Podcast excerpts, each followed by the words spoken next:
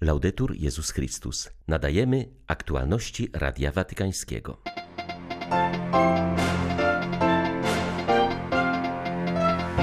Papież Franciszek wprowadził nowe normy, którymi ogranicza możliwość korzystania z tak zwanej liturgii przedsoborowej. Białystok ma nowego metropolitę, został nim biskup polowy Wojska Polskiego Józef Guzdek. W Afryce rośnie popularność szkaplerza, propagują go karmelici bosi, którzy obchodzą złoty jubileusz misji w Rwandzie i Burundi. 16 lipca witają Państwa Krzysztof Bronk i Beata Zajączkowska. Zapraszamy na serwis informacyjny. Papieską nominację przyjmuje jak żołnierz. Jest rozkaz, jest polecenie, trzeba je wykonać. Powiedział biskup Józef Guzdek, którego papież mianował dziś nowym metropolitą białostockim. Komentując w Radiu Watykańskim papieską decyzję, podziękował Ojcu Świętemu za zaufanie, jakim go obdarzył, wyznaczając mu nowe zadania. Biskup Guzdek zaznaczył, że w pełnieniu nowej posługi pomocne mu będzie to, czego nauczył się w diecezji polowej. Nauczyłem się Polski, poznałem całą ojczyznę i wiem, że podział nie idzie wschodem, zachodem, północą, południem. Podział idzie ludzkim sercem, więc nauczyłem się otwartości do każdego człowieka, bez względu na miejsce zamieszkania. I to jest wielki zysk tej posługi ponad dziesięcioletniej w ordynariacie polowym. Jestem otwarty na współpracę z kapłanami, z osobami świeckimi, no bo wszyscy od chrztu stanowimy wspólnotę uczniów Chrystusa. Będę chciał służyć, bo wojsko mnie tego nauczyło. Zrodzony zostałem do posługi biskupiej w Sanktuarium Bożego Miłosierdzia w Łagiewnikach. To jest ciekawe, że idę również do ośrodka, gdzie kult Bożego Miłosierdzia jest szczególnie rozwinięty. Były kapelan Wojska Polskiego, błogosławiony Sopoćko, jest mi osobą bardzo bliską. Chciałbym w takim duchu, duchu miłosierdzia sprawować swoją posługę w archidiecezji białostockiej. Biskup Guzdek ma 65 lat. Święcenia kapłańskie przyjął w 1981 roku w krakowskiej katedrze na Wawelu.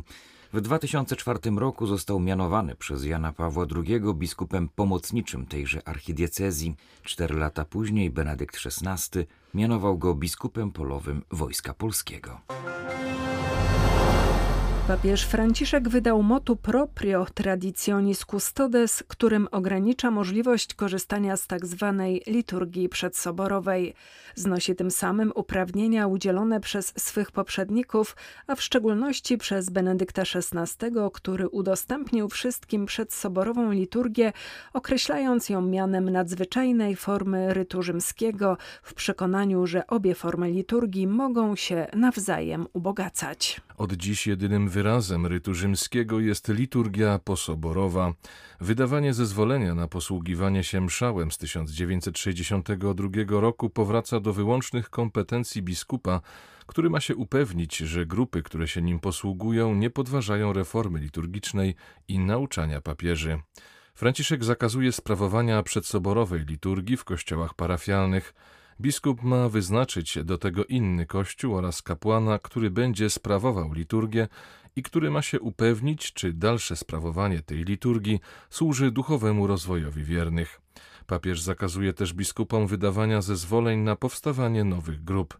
Kapłani, którzy zostaną wyświęceni po wydanym dziś motu proprio, aby sprawować mszę według liturgii przedsoborowej, muszą zgłosić formalną prośbę do biskupa, który zanim udzieli zgody, musi się skonsultować ze stolicą apostolską. Kapłani, którzy sprawowali dotychczas liturgię według nadzwyczajnej formy rytu rzymskiego, muszą wystąpić do biskupa o pozwolenie na jej dalsze sprawowanie. Do ogłoszonego dziś motu proprio papież załączył też list do biskupów, w którym podaje motywy swojej decyzji. Przyznaje, że jest ona reakcją na wyniki sondażu przeprowadzonego wśród biskupów. Wyłania się z nich obraz sytuacji, który niepokoi i zasmuca papieża. Franciszek zauważa, że udostępnienie dawnej liturgii miało służyć jedności Kościoła. Benedykt XVI uważał, że obawy przed pogłębieniem podziałów są bezpodstawne. Tymczasem, zdaniem Franciszka, pragnienie jedności zostało zlekceważone, a wielkodusznie zaoferowane ustępstwa zostały wykorzystane do zwiększenia dystansu, umocnienia różnic, tworzenia opozycji, które ranią Kościół i utrudniają jego drogę, wystawiając go na ryzyko podziału. Zdaniem Franciszka mszał z 1962 roku został potraktowany instrumentalnie w sposób coraz bardziej nacechowany odrzuceniem nie tylko reformy liturgicznej, ale i Soboru Watykańskiego II. Papież Franciszek modli się za ofiary tragicznej powodzi w Niemczech. Lokalne władze informują, że sytuacja jest druzgocąca, a region Nadrenii nigdy wcześniej nie widział takiej katastrofy. Zginęło co najmniej 80 osób, a setki wciąż uważa się za zaginione. Niespotykanych rozmiarów powódź została wywołana burzami i ulewnymi deszczami. Zalane są całe miasta, niektóre domy po prostu odpłynęły. Policyjne helikoptery ratują ludzi chroniących się na drzewach i dachach. Żołnierze udzielają pomocy poszkodowanym. Ojciec Święty zapewnia o modlitwie za tych, którzy stracili życie, za rannych oraz za ludzi, którzy ucierpieli lub stracili dobytek całego życia wskutek działania natury. Pamięta też o służbach ratunkowych, prosząc Boga o pomoc i ochronę dla wszystkich. Dramatyczna sytuacja panuje także na wschodzie Belgii. Ordynariusz diecezji Liège zdecydował o otwarciu pomieszczeń parafialnych i kościołów dla powodzian oraz zmobilizował lokalną Caritas do niesienia kryzysowej pomocy. Música Watykański prokurator wnioskuje o surowe kary za przestępstwa, do których miało dochodzić w niższym seminarium duchownym w Watykanie. Jako alumn tego seminarium 29-letni dziś ksiądz Gabriele Martinelli miał się dopuszczać molestowania i aktów przemocy. Prokurator żąda dla niego sześciu lat pozbawienia wolności. Dla byłego rektora seminarium, księdza Enrico Radice, prokurator zażądał kary czterech lat więzienia za pomoc i podżeganie do zbrodni. Podkreśla zarazem, że jego wina jest poważniejsza niż samego Martinelliego ze względu na zajmowane stanowisko oraz na upór w ukrywaniu faktów, które były oczywiste dla wszystkich. Watykański proces dobiega już końca. Wczoraj przemawiał prokurator i oskarżyciel posiłkowe ofiary. Dzisiejsza rozprawa jest przeznaczona na mowy obrońców oskarżonych, którzy nie przyznają się do winy. Meksyku w ciągu ostatniej dekady zostało zamordowanych ponad 30 księży. Ostatni był ojciec Juan Antonio Orzoco. Zabity kilka tygodni temu 33-letni franciszkanin został zastrzelony przez kartel narkotykowy.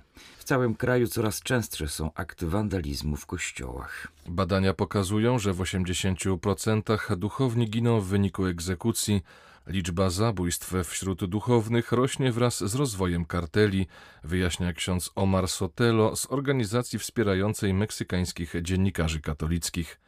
Jego zdaniem kartele celowo uderzają w instytucje kościoła, który jest w Meksyku organizacją gwarantującą stabilizację społeczną. Taką rolę spełniają zwłaszcza parafie. Zabicie księdza zastrasza społeczność, tworzy narkokulturę terroru i sprawia, że ludzie są mniej chętni do współpracy z władzami. Giną głównie księża niewygodni dla przestępczości zorganizowanej, tacy, którzy krytykują bosów i obnażają ich działania. Jednak zabójstwa, choć dokonywane w brutalny sposób, to tylko wierzchołek góry lodowej. Każdego roku w Meksyku odnotowuje się ponad 50 przypadków gruźb i zastraszania księży. Każdego tygodnia atakowanych jest średnio 26 kościołów. 154 przypadki przemocy wobec wyznawców Chrystusa miały miejsce w Indiach w pierwszej połowie roku. Czytamy w najnowszym raporcie organizacji działającej na rzecz praw mniejszości chrześcijańskich w tym kraju. Wśród ofiar byli głównie Dalici, ludność plemienna i kobiety. Do incydentów doszło w 17 stanach. Najniebezpieczniejszymi dla chrześcijan są Chhattisgarh i Jharkhand. W ciągu minionego pół roku na gorącą linię Zjednoczonego Forum Chrześcijańskiego ponad tysiąc razy telefonowano z prośbą o pomoc. Zespołowi udało się uwolnić 86 niesłusznie aresztowanych chrześcijan oraz otworzyć ponownie 29 kościołów, które zostały zamknięte w wyniku aktów wandalizmu. W Indiach dochodzi także do prześladowań ze strony władz, które wydają zakazy organizowania chrześcijańskich wydarzeń religijnych pod różnymi pretekstami. Wielu wyznawców Chrystusa jest także niesłusznie oskarżanych o przymusowe nawracanie Hindusów na chrześcijaństwo i pod tym zarzutem trafia przed sąd. Arcybiskup Melbourne zaproponował śmiałą wizję restrukturyzacji swojej diecezji. Jego zdaniem nie ma sensu zamykanie kolejnych parafii, do których prawie nie uczęszczają już wierni. Lepszym pomysłem jest przekształcenie ich w kilkadziesiąt misji o charakterze ewangelizacyjnym, odpowiadających na konkretne potrzeby duszpasterskie danej społeczności. Realizacja tego planu zajmie kilka lat i zdaniem hierarchy daje nadzieję na stopniowe odnawianie życia religijnego w tym regionie. Przykładowa misja będzie obejmować 3-4 dawne parafie. Księża będą mieszkać razem, a nie jak dawniej każdy na swojej plebanii. Zdaniem ordynariusza Melbourne pozwoli im to zjednoczyć siły, efektywniej pracować i dostosować się do trudnych okoliczności, w jakich znalazł się Kościół. Tylko w ten sposób możemy podnieść się ze zgliszcz, jakie zostawiły przemiany kulturowe, pandemia oraz bolesna historia wykorzystywania seksualnego w kościele australijskim, powiedział arcybiskup Peter Comensoli. Hierarcha uważa, że bez tej reformy odpływ wiernych może oznaczać koniec archidiecezji, Niepokój arcybiskupa budzi także coraz gwałtowniejszy spadek powołań. Ponad połowa z 224 księży pracujących w Melbourne to obywatele innych państw. Hiszpanii dzisiejsze święto Matki Bożej Szkapleżnej jest Dniem Ludzi Morza. W tym roku obchodzony jest on pod hasłem Nie jesteście sami, nie jesteście zapomniani. Zgodnie z tradycją barwnie przebrane łodzie wypłynęły dzisiaj rano w morze z figurą Matki Bożej Szkapleżnej. W ten sposób rybacy proszą o opiekę dla siebie i swoich rodzin. Po powrocie do portu figura Matki Bożej przenoszona jest do kaplicy, w której przez cały dzień ludzie składają bukiety kwiatów. Wieczorem i przy zachowaniu zaleceń sanitarnych w niektórych miejscowościach odbędą się procesje. To był dla nas wszystkich bardzo trudny rok. Ludzie morza stoją w obliczu wielu zagrożeń fizycznych, poważnych wyzwań rodzinnych oraz doświadczają cierpienia i trudności, które wyraźnie pokazał COVID, napisał biskup Luis Quinteiro, odpowiedzialny za duszpasterstwo ludzi morza z ramienia episkopatu. Jednocześnie można było zobaczyć wiele gestów solidarności, pomocy i wzajemnego wsparcia. Z Madrytu dla Radia Watykańskiego ojciec Marek Raczkiewicz, redemptorysta. W Rwandzie i Burundi szkaplerz staje się coraz bardziej popularny. Wielu wiernych przyjmuje go we wspomnienie Matki Bożej z Góry Karmel, zwanej Matką Boską Szkapleżną. Od pół wieku nabożeństwo to propagują na tym terenie karmelici bosi, którzy obchodzą właśnie jubileusz 50-lecia obecności Karmelu w regionie Wielkich Jezior. Początek nabożeństwu szkapleżnemu w Burundi dali ojcowie biali, wybierając dzień Matki Bożej z góry Karmel na wejście karawany misyjnej. Wierni Maryję pokochali i noszą dwa jej znaki: różaniec i medalik szkapleżny.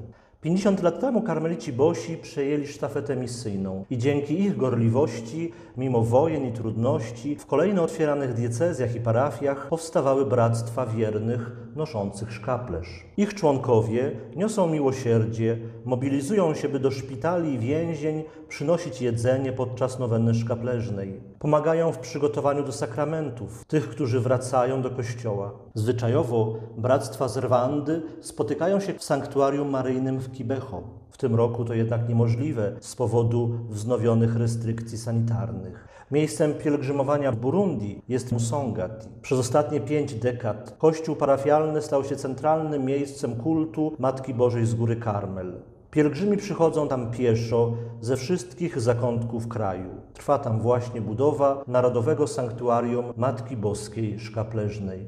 Dla Radia Watykańskiego z Burundi ojciec Maciej Jaworski, karmelita Bosy.